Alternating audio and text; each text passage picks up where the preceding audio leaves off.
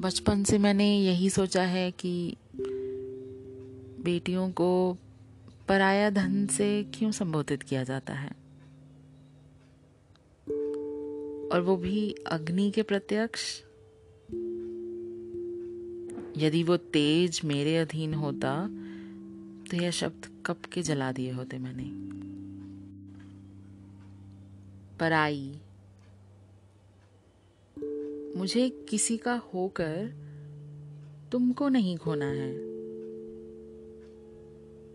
बाबा, मुझे पराई नहीं होना है।